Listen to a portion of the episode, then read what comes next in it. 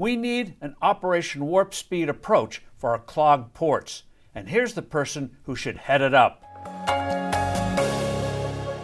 Hello, I'm Steve Forbes, and this is What's Ahead, where you get the insights you need to better navigate these turbulent times.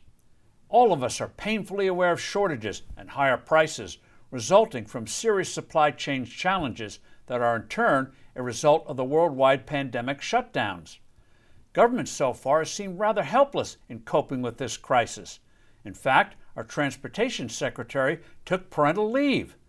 But immediate and effective moves can be taken, and the individual who should be put in charge of this effort is Ryan Peterson, who now heads up a fast growing freight forwarding outfit called Flexport. Peterson, with one mega tweet, has already accomplished a minor miracle. The biggest bottleneck is the ports in Los Angeles and Long Beach, California. 40% of our imports go through those facilities. Before COVID, there were rarely delays for ships to unload their cargo. Now, some 70 vessels with 500,000 containers loaded with freight, including countless Christmas presents, are waiting helplessly in the harbor to dock and unload.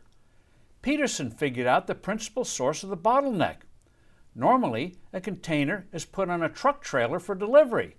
Then the truck returns, drops off the empty container, and picks up a new loaded one.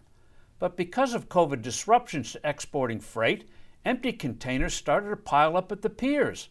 Trucks couldn't unload their empty containers and then pick up new filled ones. The result? Trucks were stuck with empty containers on their trailer or chassis. Ships couldn't unload their containers because there are insufficient empty trailers to put the containers on.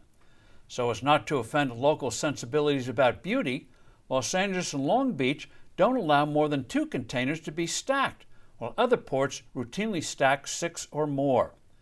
Peterson, in a forceful mega tweet that became a tweet storm, pointed out a sensible emergency response. Temporarily suspend those anti stacking ordinances so more of that waiting cargo could get unloaded and delivered. Long Beach responded by temporarily raising allowable stackings from two containers to four. Los Angeles, however, has not, although it is allowing some open lots to store up to 30,000 containers. Peterson also laid out other courses of action among them mobilizing all spare National Guard truck chassis and constructing on a crash basis a temporary 500 acre or more storage yard within 100 miles of the Los Angeles Long Beach ports. There are other sensible Peterson like measures that could be taken for this transportation mess.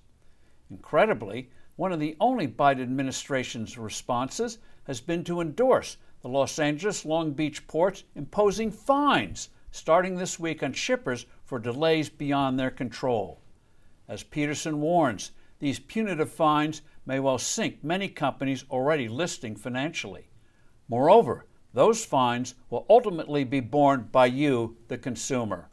I'm Steve Forbes. Thanks for listening. Do send in your comments and suggestions, and I look forward to being with you soon again.